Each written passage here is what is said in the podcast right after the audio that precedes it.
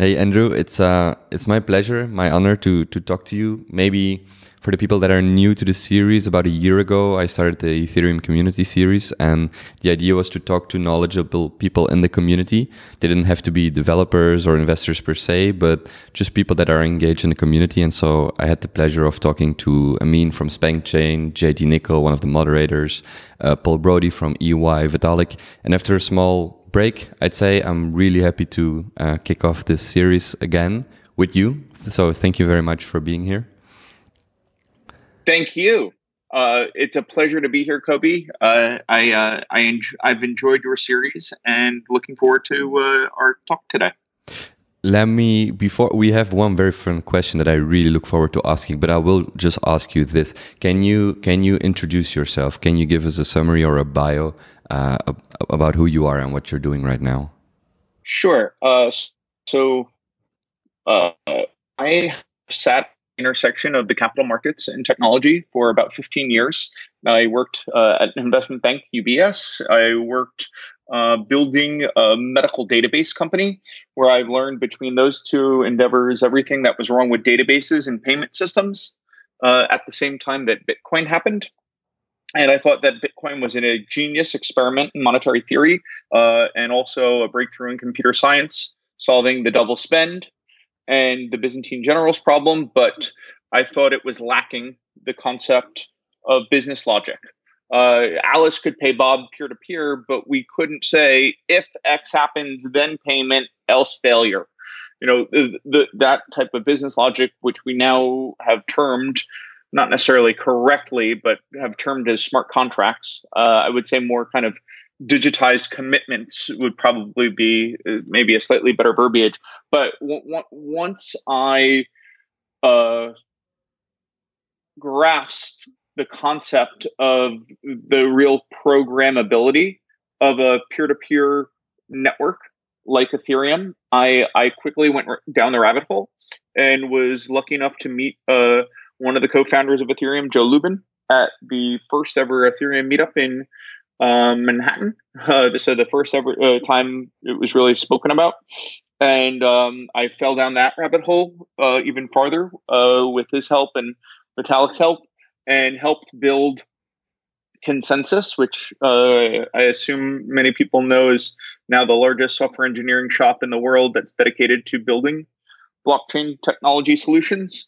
Uh, and there, I uh, I wore a few hats. Uh, I I drove a lot of the enterprise uh, and government education, uh, wherein we basically built the first blockchain as a service. So so people all around the world, from small startups to large enterprises, uh, would be able to create a sandbox on Microsoft's Azure platform, and basically drove the Microsoft's education in in in permeating this on a global scale.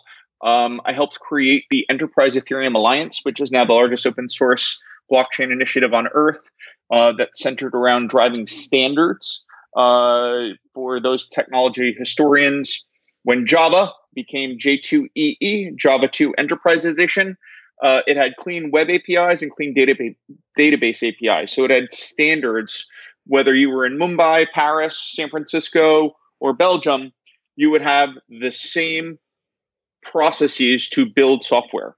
And uh, we kind of took a page out of that book uh, to, to create standards for things like identity, for things like tokens, for things like reputation, uh, up and down the stack.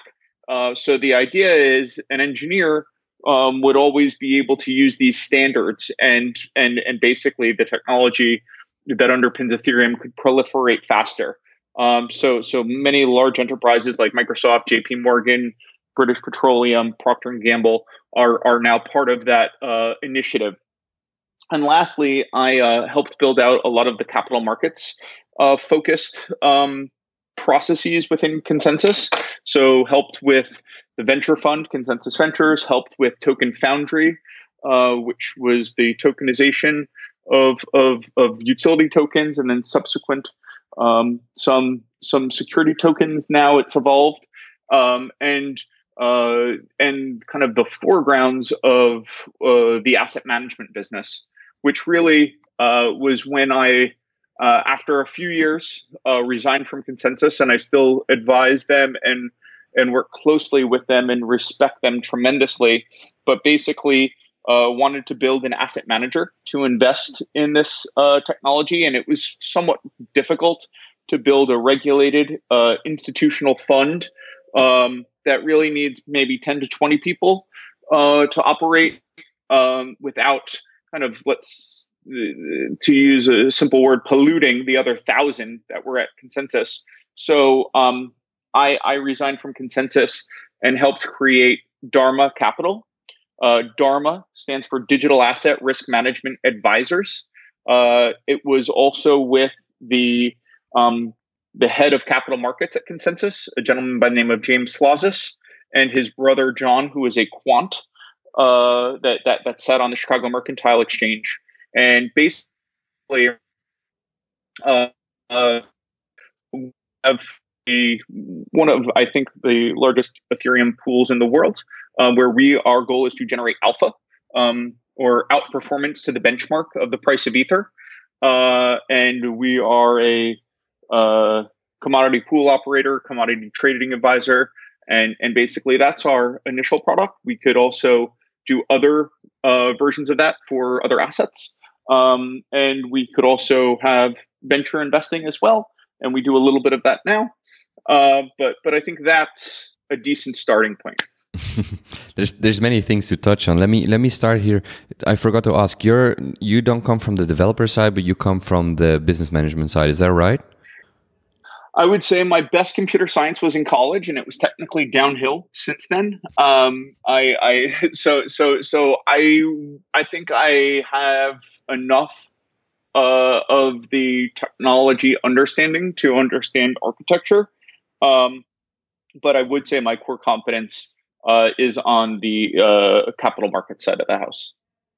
The um, so we will do the the questions, the Q and A from the community from the ETH Finance uh, topic that I opened first, and then sure. we'll go over the twenty blockchain predictions, the the essay that you wrote, that you the new essay that you published uh, at the beginning of this year. So let me just go to uh, the subreddit. Let me refresh, see if I have all of sure. them. Um, also, a thank you or a shout out. Thank you to all the people who submitted questions. Makes my job easier. let's just let's just let's start here. Toxic Badgers asked. Are you related to Alicia Keys? Why or why not? I'm not, but I wish I was because she's beautiful.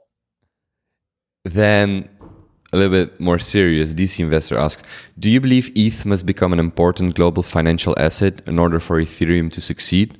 What do you feel is needed for the broader world to take ETH ser seriously as a financial asset? Oh, so I think that yes, I do. Uh, and and I think that it is already starting. I think that we are less than one one thousandth of penetration, but I, I do believe that uh, Ether uh, needs to be a a reserve asset, um, meaning like a collateral reserve asset. How how we're seeing Ether collateralized in decentralized finance for being able to take stable uh, stablecoin loans. I think um, we need it uh, in terms of uh, to pay for computation, uh, where we're obviously uh, with with gas, and and what we're seeing is uh, I think Eric Connor's EIP one five five nine proposal to to have an actual burning mechanism, and really uh, the the third aspect of, of of it to be able to create yield um, in staking. So so I think we're, we're we we can see it. I think David Hoffman um, does my favorite representation where where he calls it a triple point asset where it is collateral it is something that produces yield it is a medium of exchange um, and it is scarce. Uh, so i guess that's four p- points. Um, and and so I, I, I do think it uh, does need i consider it a next generation asset class in so much as it is a crypto commodity. And and I think that, you know, digital oil for for ether and, and, and the corroboration of gas is a much better um, and much more sound um, example than Bitcoin's digital gold because there's an actual economy that's being run under under the uh, digital oil, you know, using the digital oil of Ether, um, where where we really do have a material improvement on on on the way society agrees or disagrees in this trustless peer-to-peer manner. Do you do you think though, or do you wonder that people who aren't in the cryptocurrency uh, sphere already that they might get their feet wet with Bitcoin first because exactly because the narrative is more set and because it's more clear? Is that a short term yeah, dis- or a long term disadvantage that Ether has that it is that it isn't as clear? So, so, so I, I think that's a great question, and and I try to as much as I can. I've only spent 38 years on Earth so far, or um, and and and I try to look at this in terms of millennia, and obviously Bitcoin's been around for 10 years and you know Alice pays Bob without the bank in the middle is a very simple conversation versus explaining what a decentralized world wide web could look like and why you need this micropayment of fuel. Um, it's it's a bit more of a complicated concept but uh, similar to how the internet was explained in the early and mid 90s uh, what I hope will happen is is abstraction of that conversation and just usage is really what is going to matter where where people really over over the next two years with user experience and user interface improvements um, really don't even have to think about uh, what is ether what is ethereum but really just want to use decentralized applications because it either uh, creates more value for the producer of a product or service or consumer of a product or service and basically uh, relegates uh, the the value um, from the intermediaries to the counterparties instead. You mentioned Eric Connor's uh, EIP. Is that is that because the second part of DC Investors' question was what what does it what do you feel is needed to um, for the broader world to take ETH seriously as a financial asset? Does there what what what steps do you think have to be taken for the broader financial world to to, to go there to so, so uh, i'm going to answer that with uh, what i think the number one uh, and and i didn't reference this in in my predictions of 2020 but i think this is important. I think the the number one use case of 2019 was santander the, the, the, Spanish bank, you know, one of the largest banks in the world, issuing a bond on public Ethereum, not in a permissioned context, not intranet, but internet, you know, public permissionless Ethereum. And what I think the world needs to see is more use cases like that. Uh, uh, and and really uh, for the CTOs of the world, and I think John Whelan uh, did an amazing job of showing the art of the possible within the the, the doors of of of a regulated financial institution. Um, and and I know that that that could be somewhat controversial because w- with decentralized finance, you don't necessarily need the bank, but but I think that uh, for other institutions to to grasp the art of the possible. We need thought leaders like that to continue to build proofs of concepts. Uh, the, the other side of that coin is obviously we've we have that application layer financial instrument created but we also need the maturing of the protocol. So we need obviously improvements to scalability and we're seeing that uh, uh, layer two with technologies like SKALE, uh, which I'm very bullish on. Uh, obviously, layer one is evolving not as fast as everyone would like, but the bottom line is this is the bleeding edge of distributed computing research, and and this is not easy, as you know we can evidence by all of the ETH killers really haven't come out or done any killing or have showed any scalability.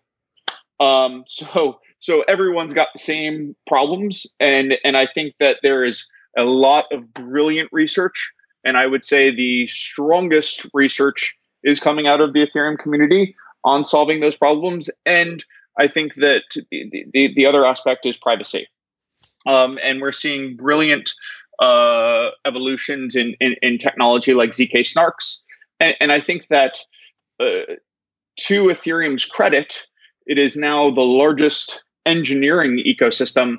And, and really, you've got to follow the devs. And the devs will, I, I would say, investment and applications will lag maybe three years but but but a great i would say front runner of uh, when when people speculate on onto what technologies will work um, is where you see large engineering communities and and by far it is the largest engineering community. And to its credit uh, you can see things i think a great example is zcash where where where zooko is a brilliant um, cryptographer mathematician computer scientist and created the concept or not created but uh, evolved the concept of zero knowledge proofs, and that is open source technology. And Ethereum said, "Great, uh, we can uh, use zero knowledge proofs in Ethereum." Uh, you know, there there could be other great open source technologies like Polkadot Substrate, and you could see that forked um, and used in Ethereum as well. Uh, you could see, you know, the, the concept of of Dfinity's heartbeat um, you, you, you could see that that was uh, informed, uh, in my opinion, um, the roadmap of Ethereum's beacon chain. So, so the, the, the great thing about open source software uh, is that once you have this long or strong, robust engineering community, they can take the best uh, of, of what's being researched and what's being built and use it to further broaden Ethereum's reach. So, so what you're saying is once that you have that broad, robust engineering, that pool of engineers, you can actually go and see whatever bleeding edge technology is being built and then just port it onto Ethereum. I think, I think the first time I read about this was Ameen back in the day when he started the Moloch DAO. He, he, he mentioned that funds could be used in order to port substrate or just fork substrate onto Ethereum. So that was a great example of how the bigger engineering community actually makes a difference in the long term. It's just what you're saying right now. Agreed. Yeah. a million devs, like just like what Joe Lubin wants. I think that uh, you you get a million engineers, and and the rest will fall into place. There's I, I can't remember I, I just can't remember this guy's name on Twitter. I, I know I think it's Spencer Noon, and he makes these lists whenever he, he he's in the jury of um of a hackathon or something like that, and he makes lists with projects that get out that are being born or, or, or built on the hackathons, and you just go through them and. I'm surprised by the rate of innovation and just seeing all the things that are hap- happening with just within the within the RDAI and all the kind of different tokens that are being built. But it's just fascinating uh, for myself as a non-dev, it's just fascinating to see what what people are even thinking about, and then they're implementing it. And so, so to that point, I I also wanted to go back. You, you mentioned the importance of the bond of the uh, Santander bond. If I remember correctly, it was both issued and settled on Ethereum. But could you go a little bit deeper into what exactly that means and why it is why that was so important for for for outsiders who might not have noticed the the importance? So so I, I think the, the, the two pieces that I think that, that that are important to me are one was a regulated financial institution successfully uh, creating a full product lifestyle or excuse me life cycle of a fin- financial instrument.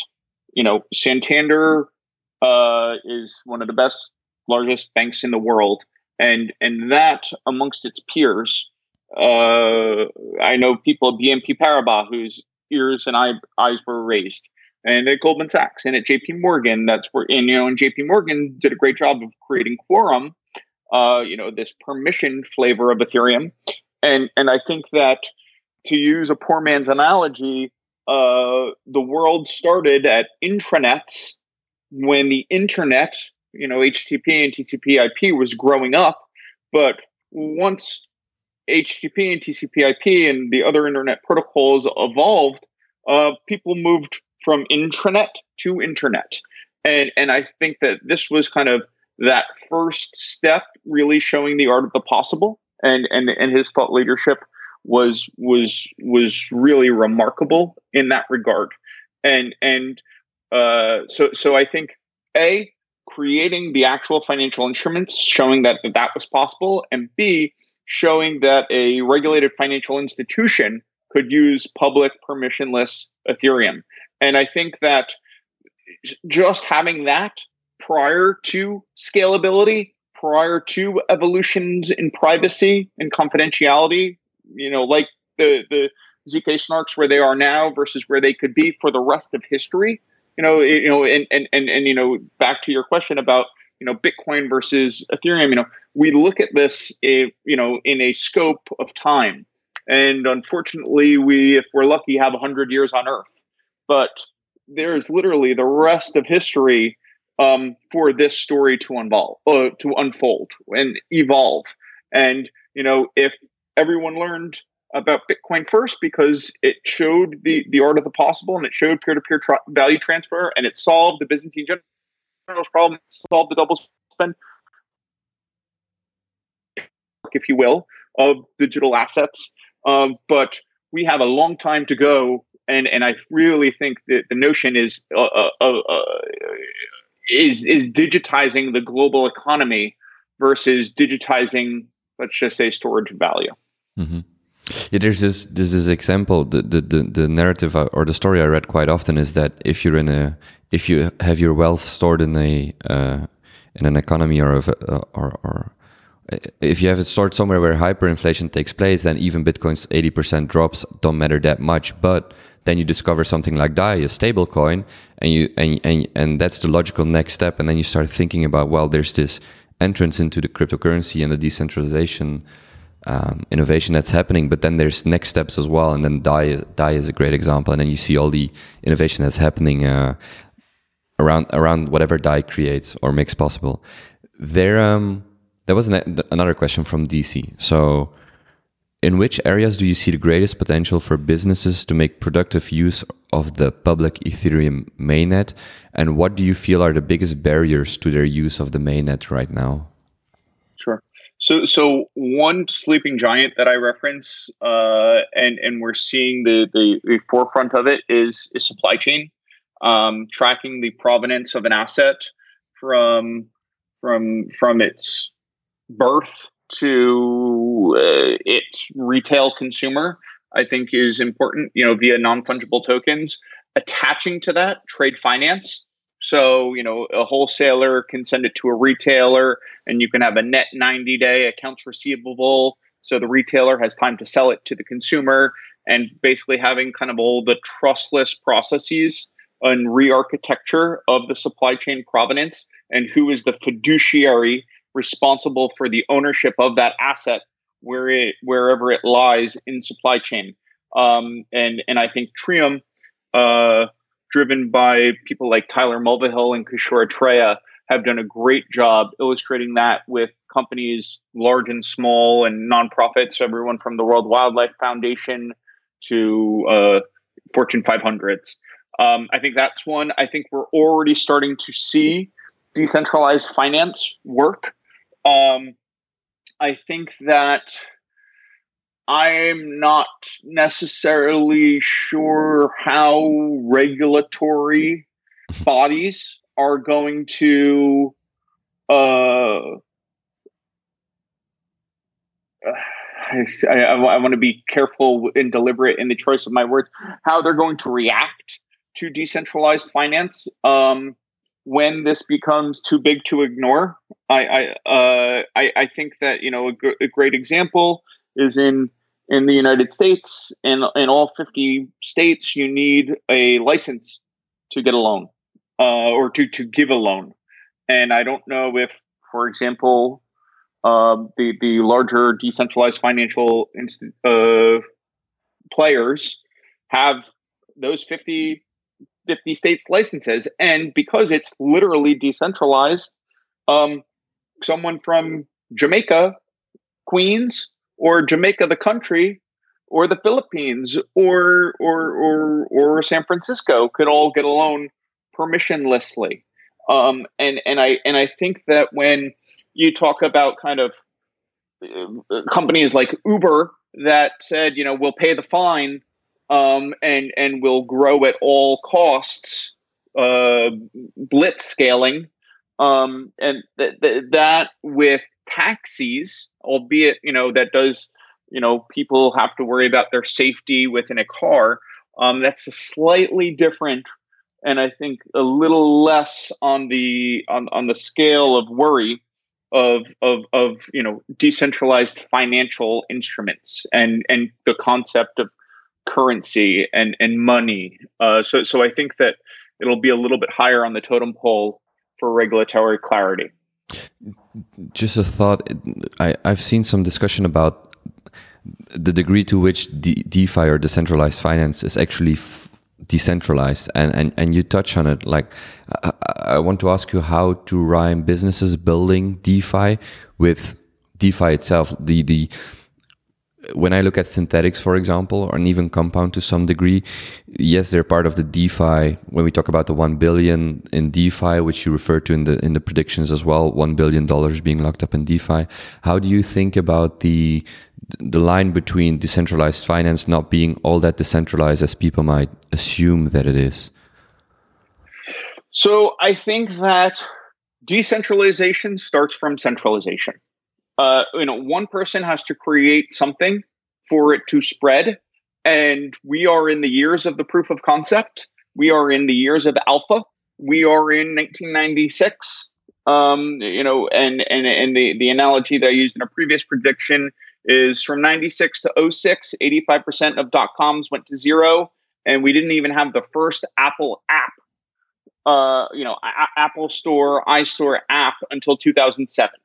So we're going to have 10 years. I think this will go a lot faster. So let's say half that time. We're going to have five years of proofs of concepts, alphas, betas, uh, while the protocol is maturing, improving scalability, improving privacy, and and then we're going to have Cambrian explosion, where you're going to either have, uh, I would say, clear, transparent assets or opaque, dark assets, if you will, and and the oh, the the clear, transparent assets um, will be natively digital on Ethereum, and and and the opaque ones, and and you can even think of these for like nonprofit foundations. You could have one that you can see where every single penny goes uh, versus uh, one where you, where you don't have that type of transparency.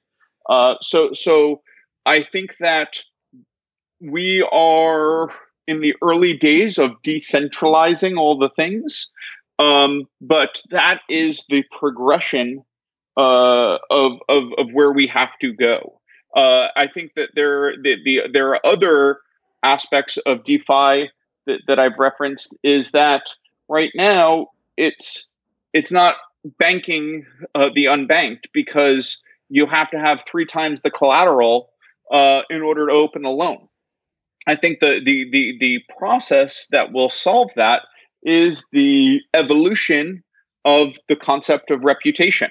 I think that uh, when we when we start uh, really creating a true reputation system where you have, let's say, canonical Kobe, then you have worker Kobe, then you have recreational Kobe, uh, ride sharing Kobe, uh, house sharing Kobe. And in today's paradigm, ride sharing Kobe uses Uber. And if and if Uber takes 5,000 rides, and or takes Kobe on 5,000 rides and he gets five stars on every single one, if he goes to rent an Airbnb, he can't use those 5,000 reputational thumbs up um, towards his Airbnb because Uber owns it and Airbnb owns the reputation. And and similarly, worker Kobe or credit score Kobe um, is is owned by Equifax or LinkedIn, where we can really put whatever we want on our LinkedIn's. Um, so what, what, where I'm going with this is that we need to build out, uh, in addition to kind of decentralizing the lending pools, we need to also build out reputational attributes um, that that we can really use. Uh, so it uh, so DeFi doesn't just help people that already have the money that want to over collateralize a loan. And I think the rent the lending rates are egregious.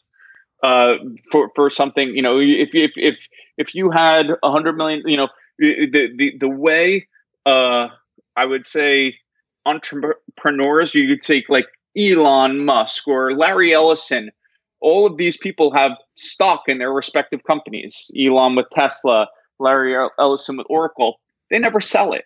They can take their their stock, they can give it to Morgan Stanley, and they can get a loan on their stock uh, that's has a much less loan to value necessary than if you have Maker or Compound, uh, and they have a two percent interest rate on the assets that are over collateralized where you're doing basically the same thing with ether and it's you know almost double digits.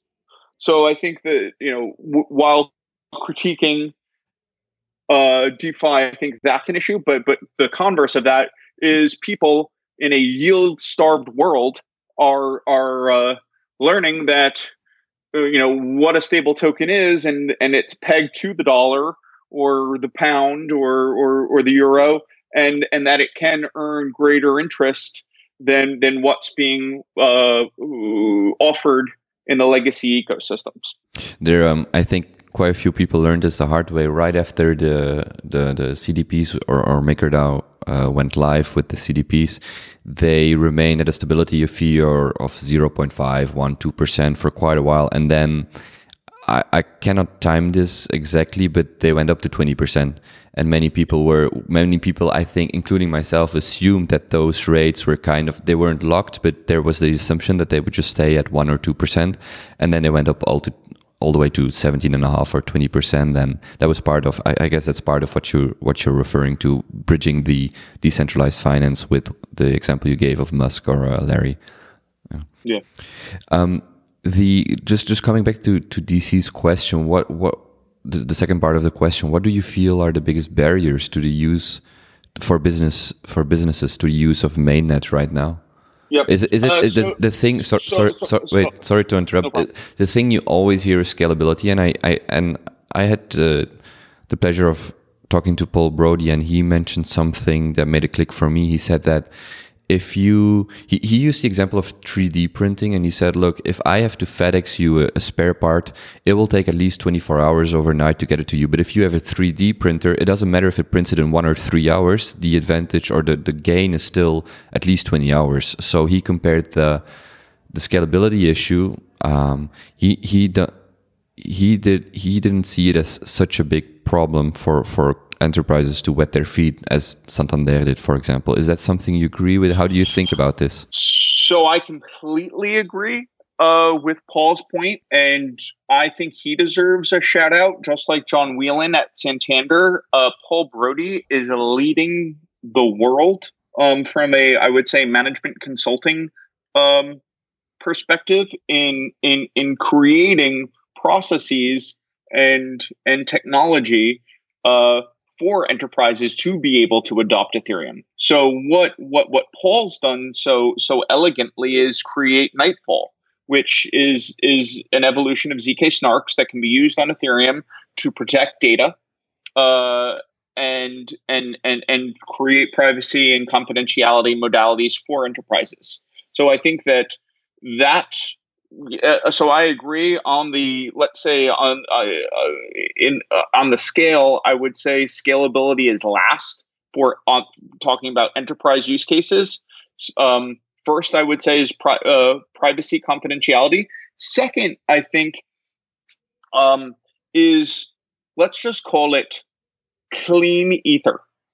And and what I mean by that is that for a Fortune 500 company to uh, use Ethereum, um, they will need, you know, I, I, imagine, and I don't want to speak specifically on Santander's bond, but I, I doubt the amount of Ether used was more than $10 uh, equivalent. But um, Fortune 500s are going to have to acquire that ether and custody the ether and and and use it uh, in a kind of a new paradigm. They're used to paying Azure cloud storage or AWS cloud storage. This is now essentially acquiring a commodity like you and I acquire gasoline to drive our cars, and and that's a new paradigm. And uh, and and so there are things like ETH gas station where you can have uh, provenance clean ether that could just be used like per transaction, if you will. Um, and, and I think that that's another uh, area of opportunity uh, to continue to evolve. So I would say privacy confidentiality would be first uh, aspects of of having let's just say uh, cleanly sourced ether to be used for transactions by enterprises and then third would be scalability because i do think you know in in whether it's defi or or or or supply chains right now there's such a, a improvement um, versus what what what companies are used to um, in, in in in upgrading the technology. And we're not talking about if we were talking about consumer everything has got to be as good as web 2 apps because we can all preach decentralization, but but but but but John John Doe, you know, everyday user, you know, the other 99.9% of the world that's not in this blockchain bubble, um, all they care about is, you know, you know, using their apps as efficiently as as they typically do in the legacy internet.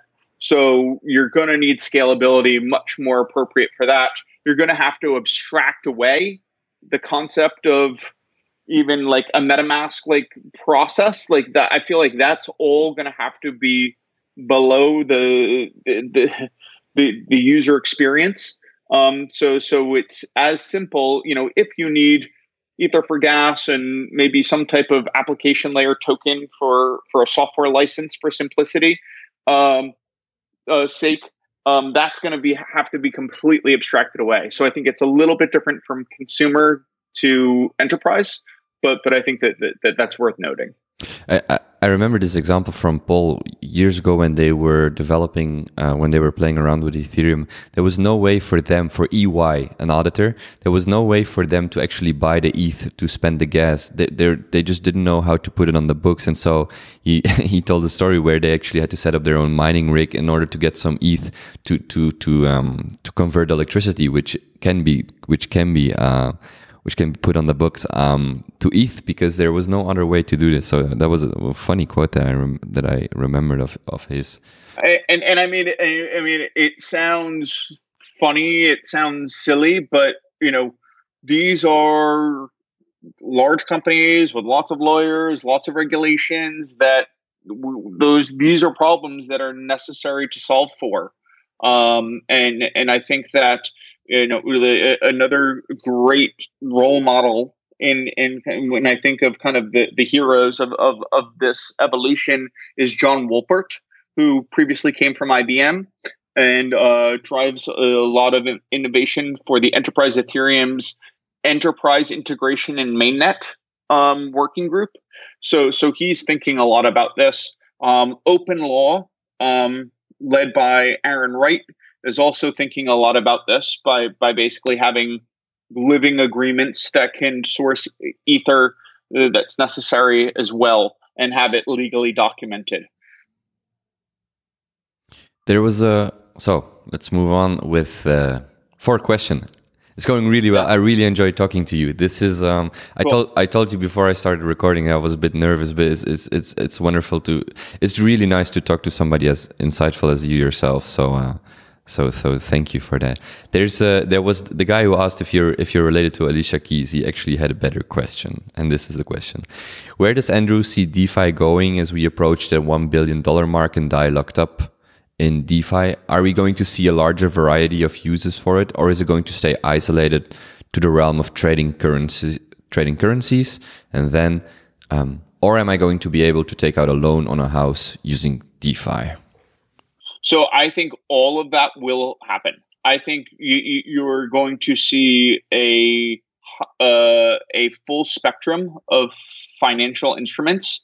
I think you will see a lowering of collateral necessary and interest rates necessary uh, to to to borrow.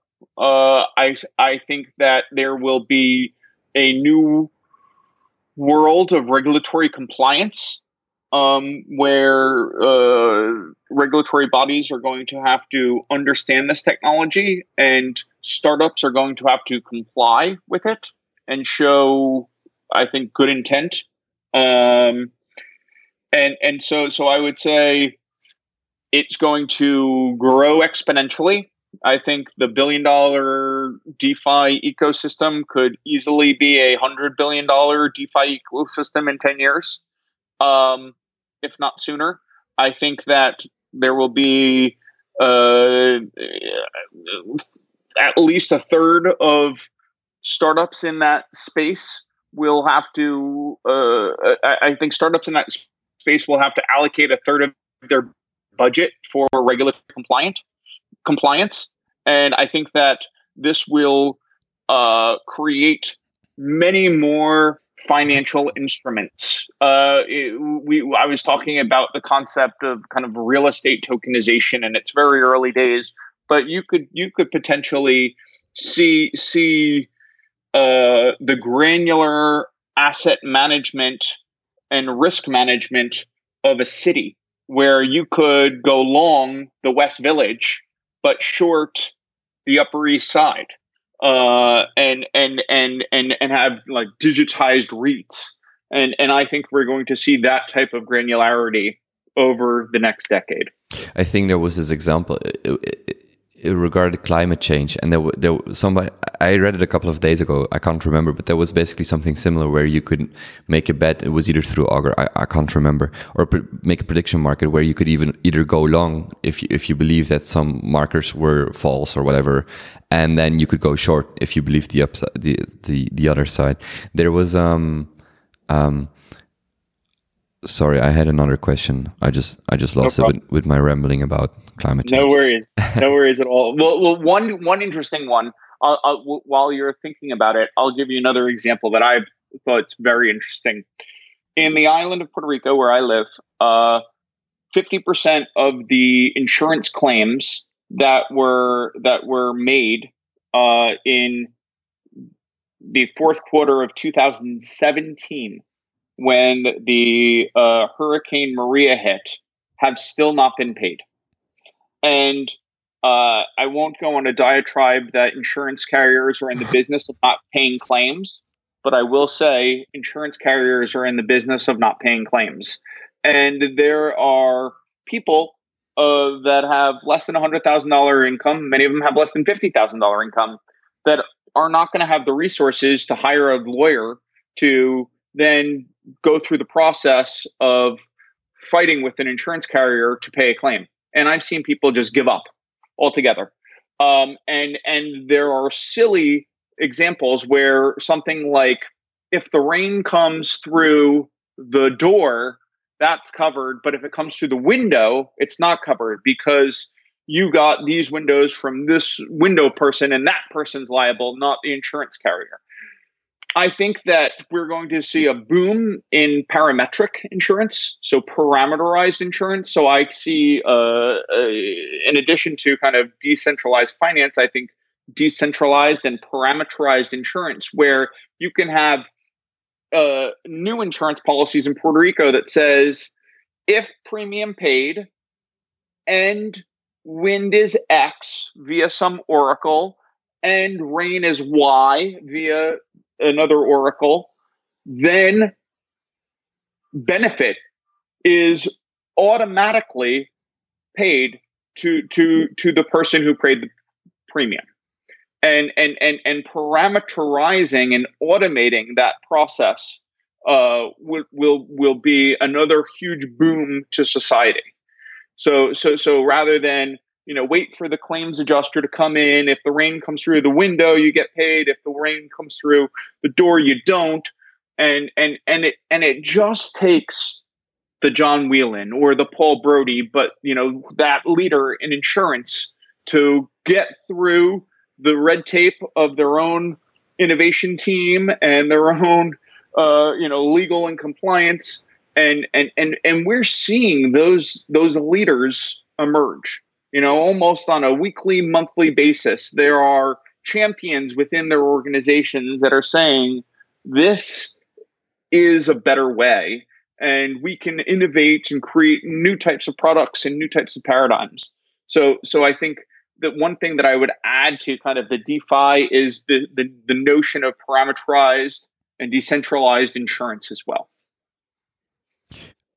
I remembered my question, or I do remember it right now. You you mentioned that one that, that startups should take up to one third or whatever it is of their budget to, to deal with regulatory scrutiny. I think there was this example. It was either Synthetix or D, DYDX, where they can you can go long on anything or short, but due to C- CFTC regulations, Americans can only have a position for 28 days, whereas everybody else in the world can have it. I, I don't think there's any limit to that short or long position. I don't. I think it was DYDX, but I'm not sure. Are these the kind of things? How how does I would like you to expand a little bit more on, on what you said because it's also in the in the predictions yeah. that you wrote about the, the regulatory scrutiny. Yeah. So so so I think these are the types of issues that have never been previously experienced, where now we have kind of global permissionless substrates for trustless creation of financial instruments and, and, and new types of products that are truly borderless.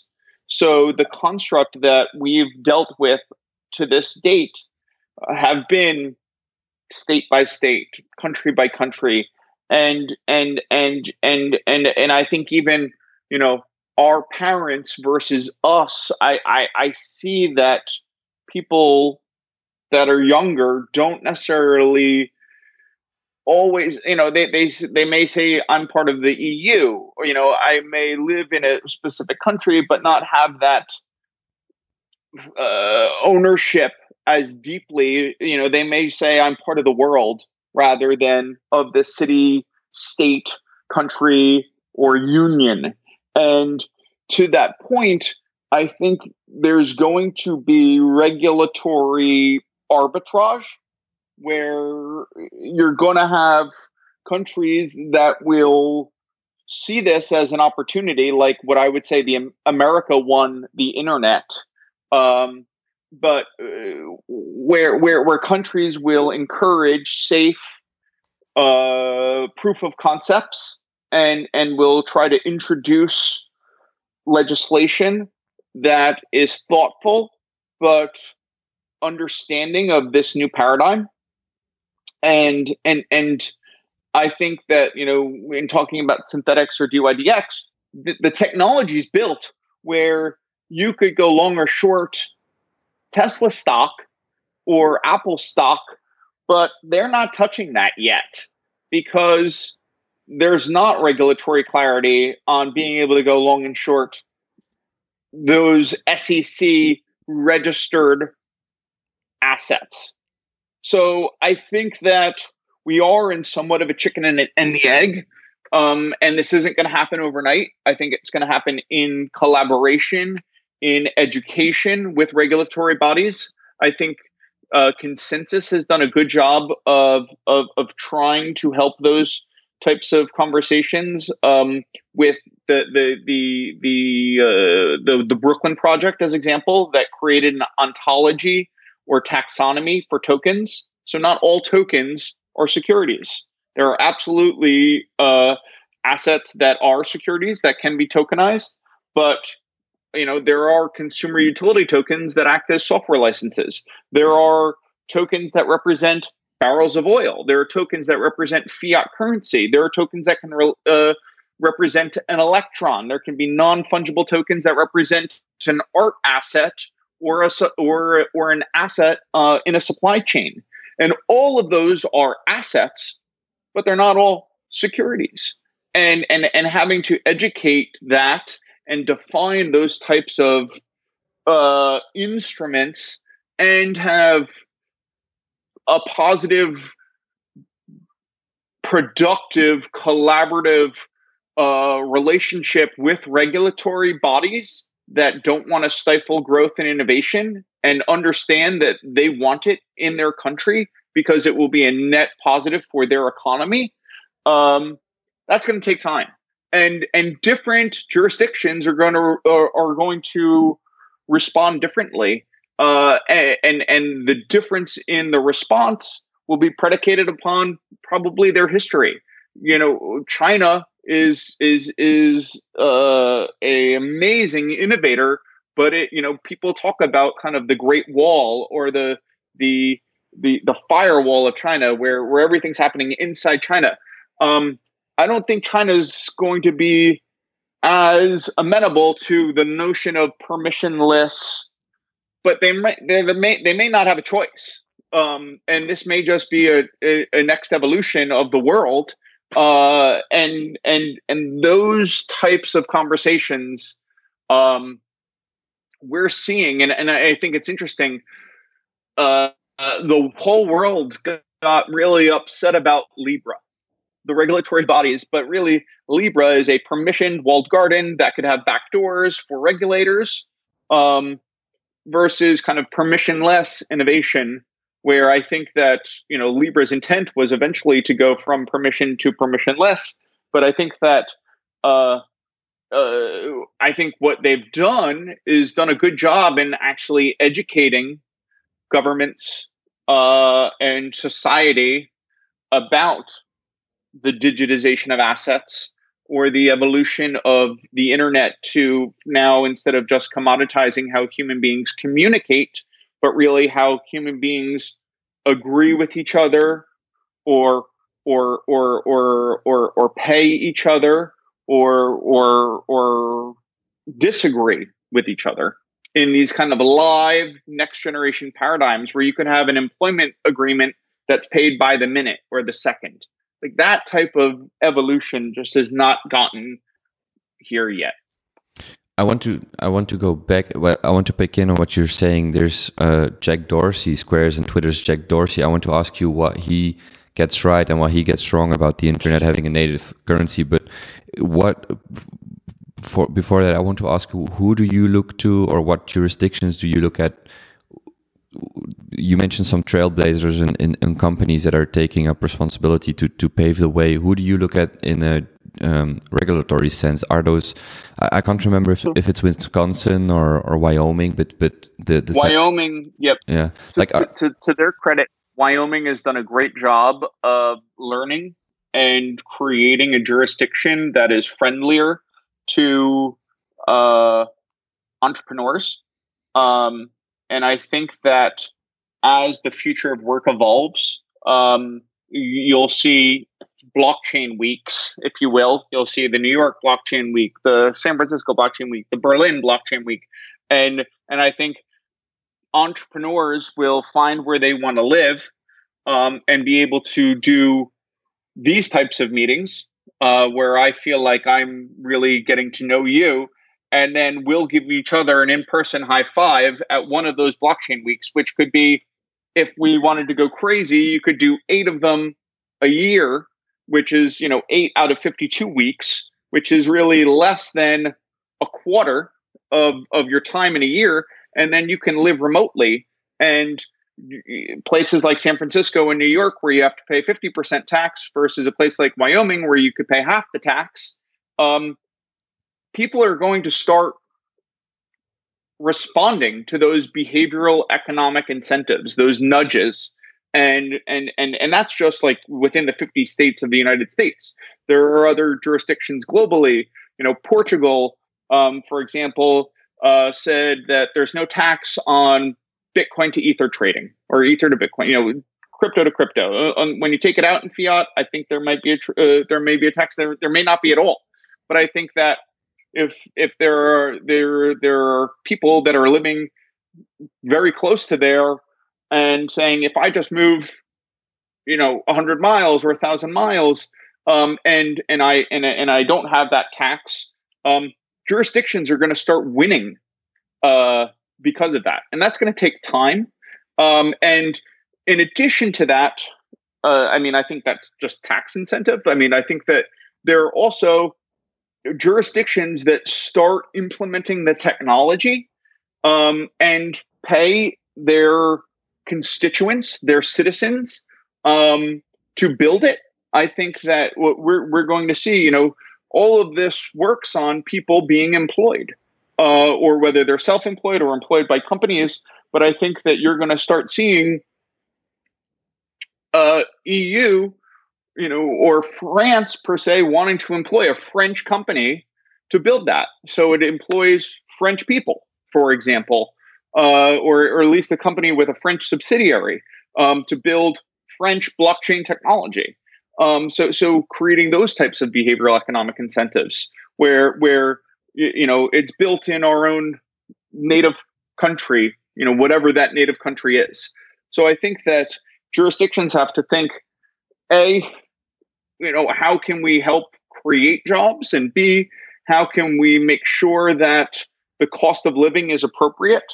I worry without going too deeply on a tangent um, we're seeing central banks money at the uh, alarming rate, and, and we don't know what the true result of that will be um, because it's just since 2008, since the last crisis, that's been really one of the only remedies. And and I worry that you know for a family that may have a million dollar net worth, that you know in the United States, for example, where I come from, a gallon of milk that costs four dollars uh, very soon could cost eight dollars. So the million dollars that they have has less purchasing power, and and that's a problem. So so I think that they're there and and and that also kind of dovetails by having these next generation assets that are mathematically scarce uh, and and and we can actually shift from what I would call subjective institutional trust where you have some type of finance some type of middle person whether it's a government or a bank um, providing that subjective trust where they could potentially change those rules to what i would call mathematical objective trust which is really where what what, what i think is the is, is the power of this technology. I was thinking what you mentioned about the uh, about jurisdictions being incentivized. I was wondering intuitively. Uh, it, this might be a dumb question. It's just something I thought about. What would what would be the better incentive to either capture value through taxes or or or, or uh, getting people to settle in your, your jurisdiction, or and I was thinking of Estonia with their e-residency program, but just the general digitization of the of the government. So, so the first would be to capture the value through taxation or whatever instrument, and then the other thing would be to save costs. Like if you can run your country or your government or your institutions at a, at a fraction of a cost. I, I, was just wondering what would be uh, the bigger incentive for for a jurisdiction. I don't know if that question makes sense in this way. No, no, no. It, it totally makes sense, and I think it really depends on the jurisdiction uh, you know, I had I had an aha moment um, uh, a month ago when I learned that the economy of Russia, when you think about the large expanse of Russia, is smaller than the economy of Italy. That that that, that kind of just blew my mind. And then then I got to wait a minute. You're, you're talking about notional value, or or how do you measure that?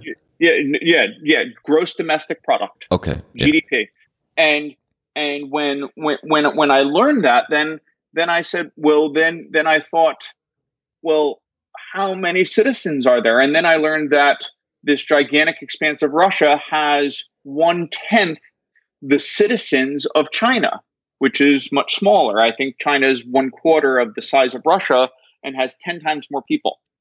So I think there are different level uh, levers, if you will, that you know, if you've got a big, big country with a small amount of people versus a smaller country with a larger amount of people, the answer will be dependent on levers like that.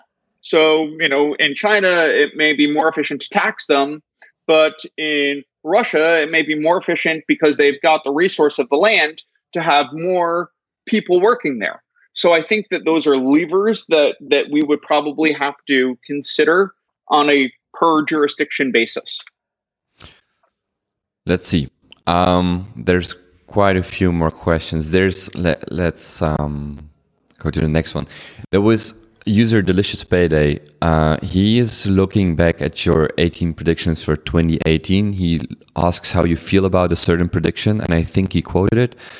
Um, the total market cap of blockchain-based digital assets will exceed US, um, sorry, two trillion US dollars by January 1st, 2019. So this was a prediction done in 18. Uh, then let me just quickly read. I, I don't know if this is a if this is a prediction by you, but he also put this in a quote. The price of Ether will exceed two thousand dollars in 2018. Ether will continue to outperform Bitcoin. Uh, is is it, was that part of the prediction as well? Yep. All right. Those were two incorrect predictions of mine, uh, and and I think that uh, it's I've learned in life, and not just in my Ethereum life, but in in in all of my life.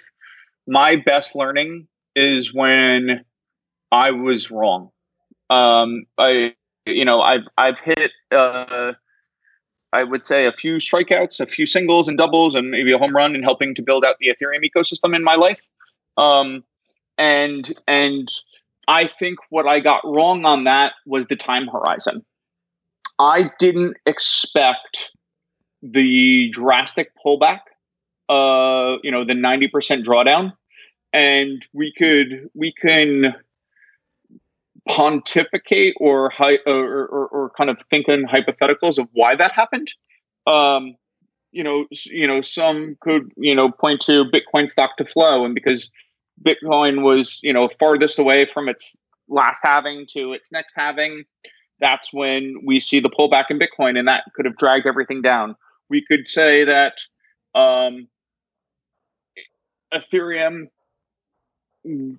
was going to do proof of stake without sharding, and then that uh, the, the the concept of basically doing them both at the same time delayed the evolution of proof of stake a year and a half. I think that that that's another uh, meaningful contributor mm. to to the drawdown in, in, in Ether. Or, or, um, or, the tremendous money that was raised pushing the uh, through ICOs that was then subsequently sold. Th- those kind of things, right? Yeah. yeah. Absolutely. That was that, that was uh, um, and and really uh, this is where history doesn't necessarily always repeat itself. Um, be, you know, to use the the analogies of the internet, you the, the early days of the internet, you saw a, a, a large building phase before the first kind of blow off top and implosion uh, in 2001, and and and and I think that right now we're still in 96. And I think right now we still have less than one one thousandth of usage of Ethereum, you know, or one ten thousandth of usage of Ethereum, and and and I think that uh, as privacy uh, improves, as scalability improves, we'll have a dramatic increase in that usage, and and I thought that. Uh, I, I, I probably what I got wrong was the time horizon, um, and and and and and I was sitting kind of somewhat central to this in in within ConsenSys.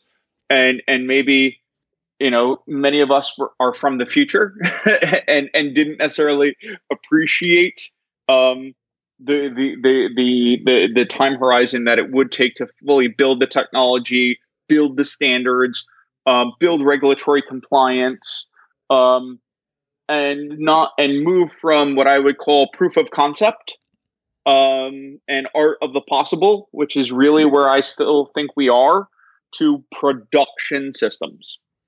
And we're just touching that now. But but you know, between now and the rest of history, there's a long way to go, and there's a lot of uh, I would I would say green fields, green pastures, uh, and, and opportunity. What goes into making a good or a decent prediction, though? What what what have you learned when you wrote the 20 predictions for 2020?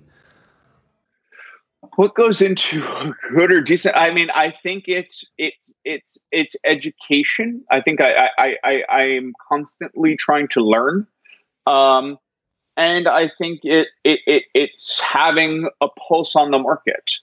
Uh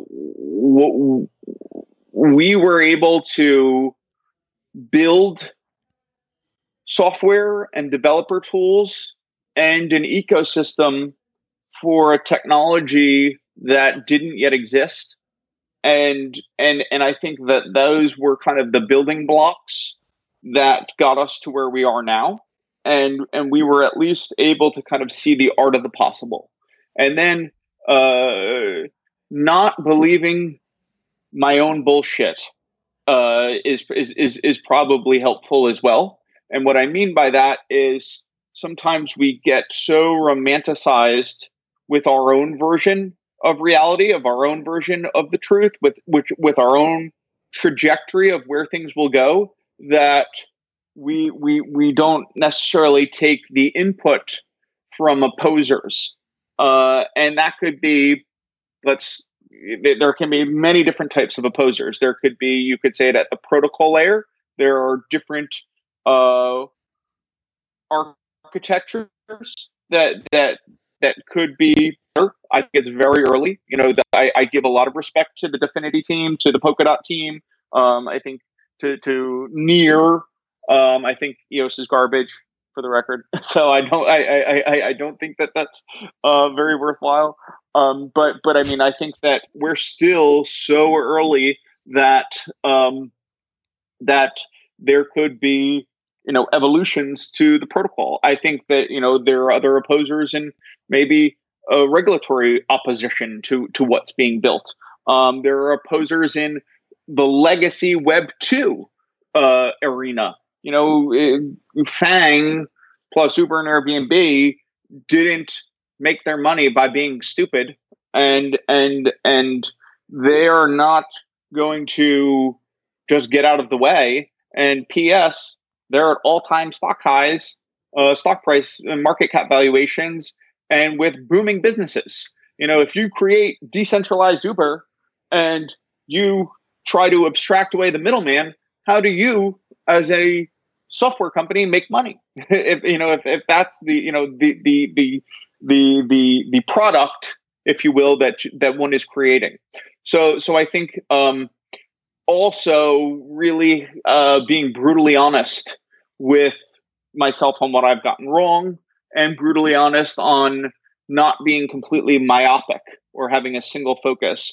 Really being able, radically open minded, I think also informs a good prediction. Mm-hmm. One of the things I think this was Vitalik's latest blog post on um, Ethereum reaching escape velocity. I think this this narrative is forming in a way that that I at least haven't seen this in the last year or or even years where you right now you get the sense that uh, escape velocity is being reached and and I think that that might be a big contributor to you being right in your predictions minus the time zone or the the, the time frame. Uh, so i'm just i'm checking the clock. I feel like we, we could talk for hours but we have about 10 to 15 minutes left if i'm right. And i have a few questions that i would like to ask um, sure because people put the effort in. I did, however, uh, wanted to come back quickly, or how, however much you want to talk about it, about Jack Dorsey, because we, I, I, I, I'll hit myself if I don't ask this because I referred to it earlier. But can you can yeah. you can you share your thoughts on, on, on what what he has got right, what he has got wrong, yeah. according to you? So I, so so I would say first off, what Jack Dorsey got right was building a legacy application Web two company successfully. You know, uh, millions of people, or let's just say thousands of people to be conservative, start businesses, and 95% fail. And uh, we're all and and and failing is is is a probably a strong word. Uh, hopefully, people learn from the the I don't even want to say mistakes, but the evolution of of of, of their life. And but but but he's managed to create a product that millions of people use. Uh, it informs uh, people's thinking. Um, that said, I, I, I think that there are issues with it. Um, I think that uh, you know, for example, uh, I hit eighteen thousand uh, followers on Twitter, uh, and I think I was kind of speaking more about Ethereum than others, and magically my numbers of followers of Ethereum have or or on Twitter have basically stayed the same. I think that there are literally bots and algorithms that that uh, mute or increase the voice or decrease the voice of selective narratives that they may want to highlight and that could happen in something like politics or something uh, like more Bitcoin than Ether. Um, so, so I think that there is a narrative issue with Twitter, and and and I think that a decentralized Twitter would make sense. I think there are early attempts at that. The UX isn't there yet. The the customer base isn't there yet. I I, I forget the name. I think it's like Peep or Peepeth. Peepo or something Peepeth. like yeah, Peep. Yeah, so so I haven't signed up for that, and I probably should be a better mm. Peepeth community member. Um, but, but, how, um, how do you think about his view about the inter about the internet yeah. needing a, a, native digital currency? So so I I think that I think it's narrow, um, and I wonder if it's biased in in the fact that he still wants to incorporate uh, the usage of his Web two baby in Twitter, where I see like you could easily add tipping functionality. I don't think you could use it with Bitcoin due to settlement latency and block propagation time. Um, and I don't think that uh, I, I, think that just kind of the currency aspect uh, is the patient zero, the MySpace, the the the alpha use case that that that this technology was born on. But now that we've already seen that trustless distributed financial systems can provide much more than just the transfer of value. We've seen the creation of lending markets. We've seen the creation of supply chains.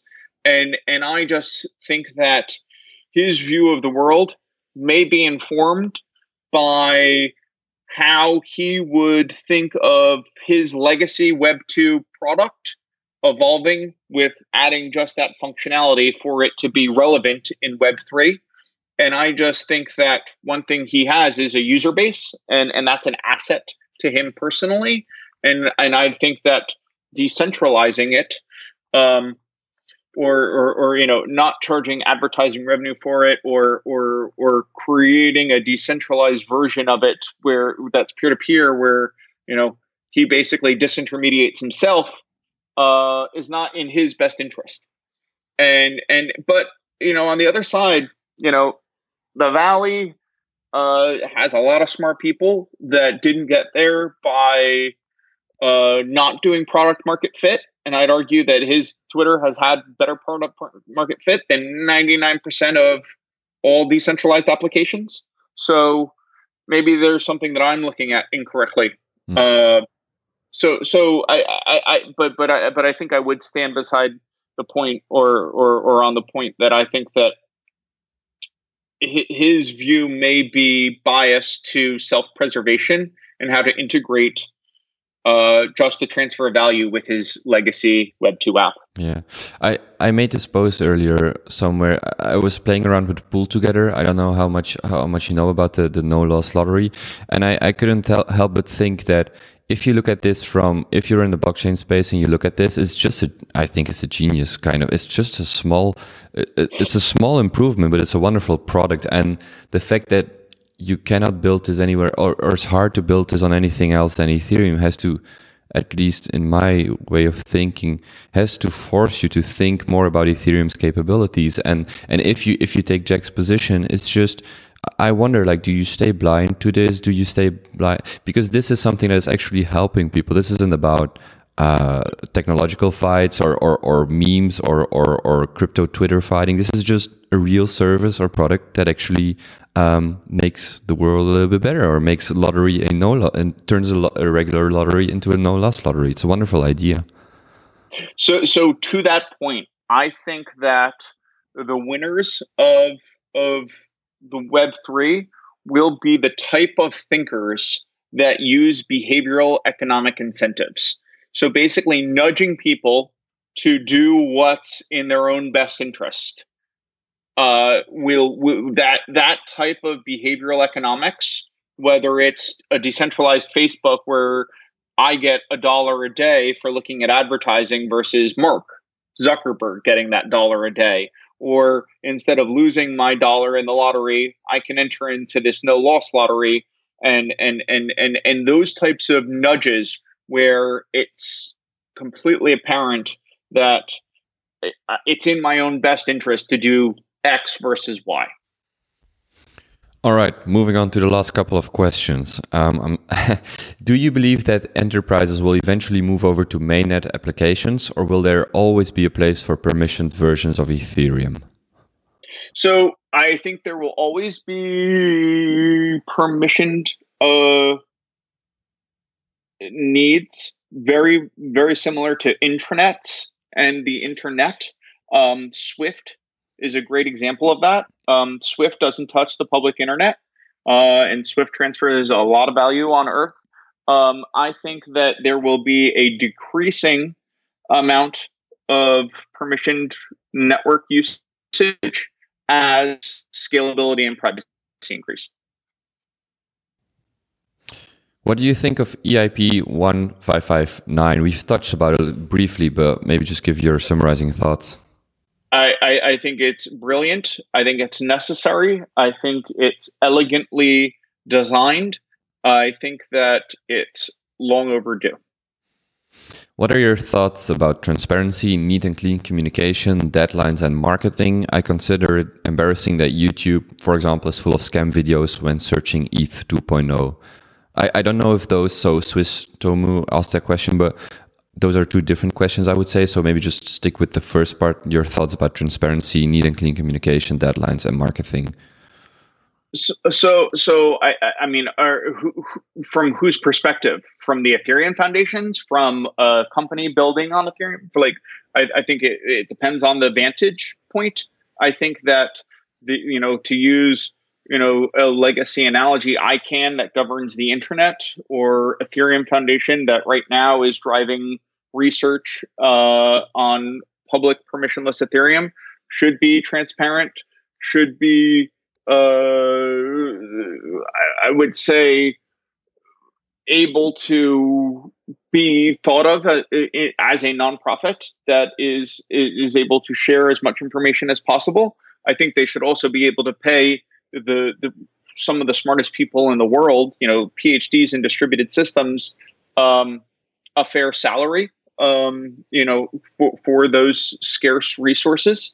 So, so I think there's there, there's a balance there. Um, in terms, I, I, believe there was some part of timelines um, that, that, that you referenced, and uh, timelines are easy when you're building an application on legacy internet um, or easier than when you are creating uh, bleeding edge distributed systems protocols. And and I think that uh, everyone loves timelines, but but but these are hard problems that need to be solved, and we, and we have to be uh, cognizant that they're, they're not always going to be hit. Yeah, I think I don't want to speak in his stead, but and I might be projecting, but I think from an investor's point of view, um, it's it could be a way to deal with the two year bear market that we just went through. That whenever a new deadline is missed or something that was first set in stone or whatever is missed or the deposit contract not going live on DevCon, it might be that might be the perspective of the question. Just wondering if there is any in this distributed world if there's any way to to improve on that. But I guess it's re- really hard. Yeah, I think it's hard, and I think that uh, as we get through the major hurdle of, I would say, phase zero, one, and two, um, uh, I think that the the the the the the critical mass will be there, and I think there'll be smaller incremental um, upgrades that that subsequently will probably be able to have more succinct and manageable and and and and reliable uh, timing. Mm-hmm. Closing question: What do you think about the marketing DAO?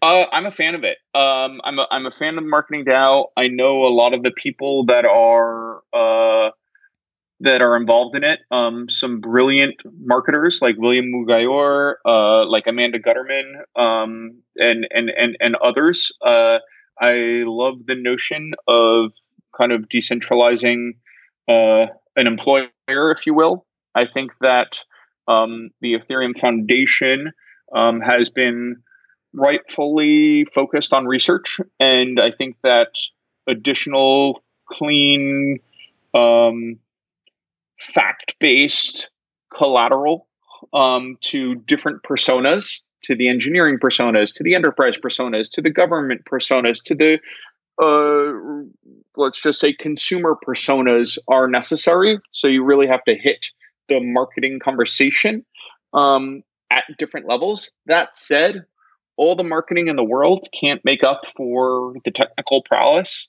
And we can have the best marketers in the world, but if um, the protocol doesn't scale and the protocol doesn't have privacy and confidentiality, and the protocol doesn't have a million engineers using it, um, uh, that will be, uh, I would say, penultimate or, or most important. Mm. Um, so, so I think that there's been a, a ton of, of time, and I think I've done a, some of it as well of kind of explaining the art of the possible. Uh, and now it's also time to transition to showing the possible in real time. Any closing remarks or thoughts to anyone listening to this? Keep going just keep going. We are we are in the first out of the first inning. Um, for the U.S. people that know baseball references, or in the first minute of the football match uh, to to Europeans, uh, it's very early days. Andrew, thank you very much for making the time. I really enjoyed this. I look forward to seeing your predictions play out, and uh, I just wish you the best. And uh, I, I hope we get a chance to chat in the future as well. Absolutely, Kobe. I'm happy to do this uh, whenever you'd like. All right. Thank you.